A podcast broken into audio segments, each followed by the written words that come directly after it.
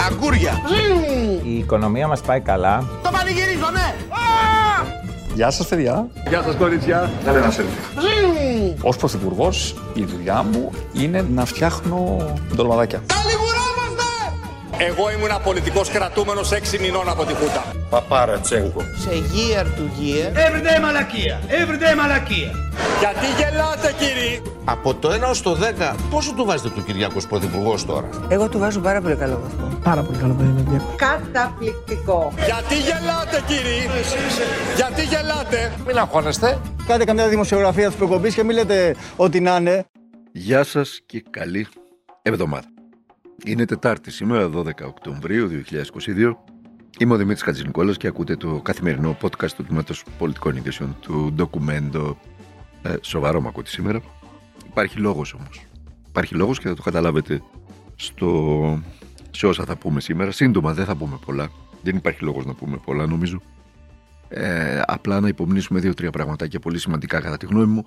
Πριν ε, μιλήσω εγώ, ας ακούσουμε ένα χαρακτηριστικό απόσπασμα ε, και θα τα πούμε αμέσως μετά. Αυτό το κορίτσι, 11 ετών, 11 ήταν όταν έγιναν όλα αυτά, πήγαινε στο μαγαζί αυτού του τύπου για να εργαστεί.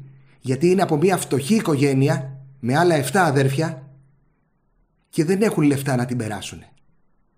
Και διαβάζει σχόλια, μα η μητέρα του δεν πρέπει να ελεγχθεί από το κράτος που έστελνε ένα παιδί 11 ετών για δουλειά. Εσείς τι λέτε, το κράτος έπρεπε να επιτρέπει ένα παιδί 11 ετών να πηγαίνει σε δουλειά. Ένα παιδί 11 ετών που δουλεύει έχει βιαστεί ήδη. Μπορεί να μην έχει βιαστεί σεξουαλικά, έχει βιαστεί η ψυχή του. Ένα παιδί 11 ετών πρέπει να είναι στο λόφο του στρέφει και να παίζει μπάσκετ με τους φίλους του χωρίς να έχει μπάτσους γύρω-γύρω. Αυτός ήταν. Αυτός ήταν ο Ζαραλίκος. Συμφωνώ απόλυτα μαζί του. Απόλυτα μαζί του. Να αφήσουμε τις χαιρετούρες. Λοιπόν, ε, στην υπόθεση του βιασμού της 12χρονης στον Κολονό υπάρχει μια πτυχή, η πιο σοβαρή ενδεχομένως, που δεν έχει κατατεθεί με τη σφοδρότητα που απαιτείται στο δημόσιο διάλογο. Για την ακρίβεια, ε, πρώτη φορά την άκουσα από τον Ζαραλίκο, στο ηχητικό αυτό που, που ακούσατε κι εσείς. Ποια είναι αυτή η πτυχή όμως; Είναι η φτώχεια. Είναι η φτώχεια. Το παιδί αυτό βιάστηκε λόγω της φτώχειας της. Ήταν παιδί πολύτεκνης οικογένειας που ζούσε με ένα επίδομα, επταμελούς πολύτεκνης οικογένειας που ζούσε με ένα επίδομα λένε οι πληροφορίες, κάθε τρίμηνο. Η οικογένειά της το έστειλε εκεί να κάνει θελήματα για κάποια ευρώ στο μαγαζί του 53χρονου. Η ανάγκη τους το έστειλε εκεί. Εκεί δούλευε και η μητέρα. Το έστειλα να δουλέψει στα 11 του χρόνια. Τόσο χρονών ήταν όταν πήγε να ξεκινήσει να δουλέψει. Στα 11 του χρόνια, το αντιλαμβάνεστε; Ασύλληπτο. Στα 11 του χρόνια στην καρδιά της Αθήνας. Ένα παιδί. Όταν θα έπρεπε να παίζει με τις φίλες του. Όταν θα έπρεπε να διαβάζει για να ξεφύγει από τη φτώχεια του. Εκεί έλαβε χώρα ο πρώτος βιασμός του. Ακούγεται υπερβολικό, όχι, δεν είναι. Η παιδική εργασία είναι βιασμός. Είναι ευνοχισμός η παιδική εργασία. Όταν τα υπόλοιπα παιδιά ονειρεύονται, κάποια εργάζονται. Μαντέψτε.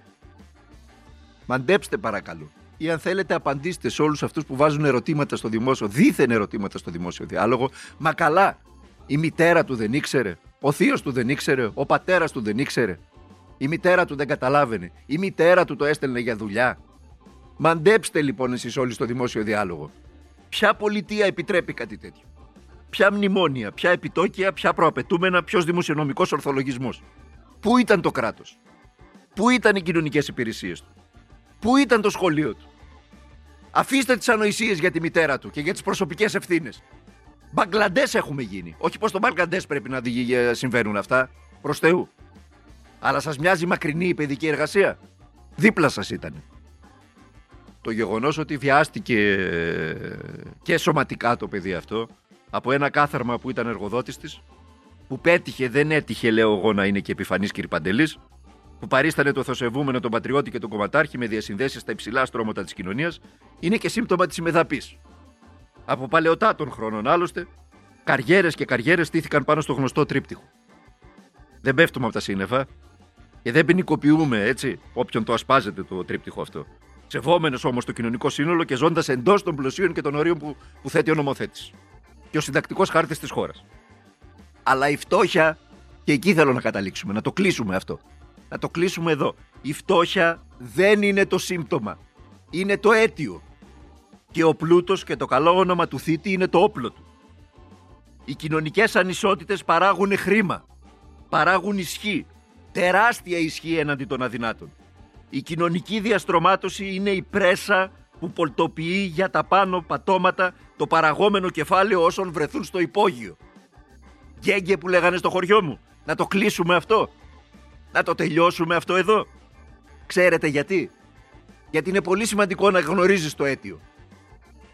Με ένα κολομεροκάματο βιάζεις μια παιδική ψυχή. Με ένα κολοπενιντάρικο τη βιάζεις και σωματικά. Και μετά πας στην κομματική εκδήλωση να χαριαντίζεσαι με τους έχοντες και κατέχοντες. Για δημόσιες σχέσεις, για PR. Και όλα με λιγάλα. Και φίλος ο Περιφερειάρχης και φίλος ο διοικητής του αστυνομικού τμήματος και φίλος ο Ιεράρχης και πάει λέγοντας. Με ένα κολομάγαζο όλα αυτά. Με την ισχύ που σου δίνει η φτώχεια του απέναντι. Με την ισχύ που σου δίνει ένα ψωροπενιντάρικο. Έναντι όσων τη βγάζουν σε ένα δωμά, επτά νομά, με πέντε από δάφτα τα κολοπενιντάρικα ολόκληρο το μήνα. Αντιλαμβάνεστε; Λοιπόν, απλά πράγματα, τελειώνουμε εδώ. Βάλτε τέλος στην παιδική εργασία. Θέλουμε να λέμε και λέμε ότι ζούμε στη Δύση. Ένα βιβλίο για κάθε παιδί. Ένα σχολείο για κάθε παιδική ψυχή. Ένα νοσοκομείο για κάθε 12χρονο. Μία αγκαλιά για κάθε παιδί που δεν την έχει.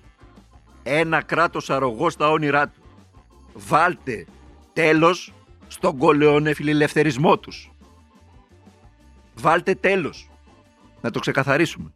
Να ξέρουμε ποιος είναι ο αντίπαλος. Να μην φεύγουμε δεξιά και αριστερά. Η φτώχεια είναι, πάντα ήταν. Η φτώχεια δεν είναι το σύμπτωμα, είναι το αίτιο. Χιλιάδες παιδικές ψυχές βιάζονται καθημερινά από αυτή.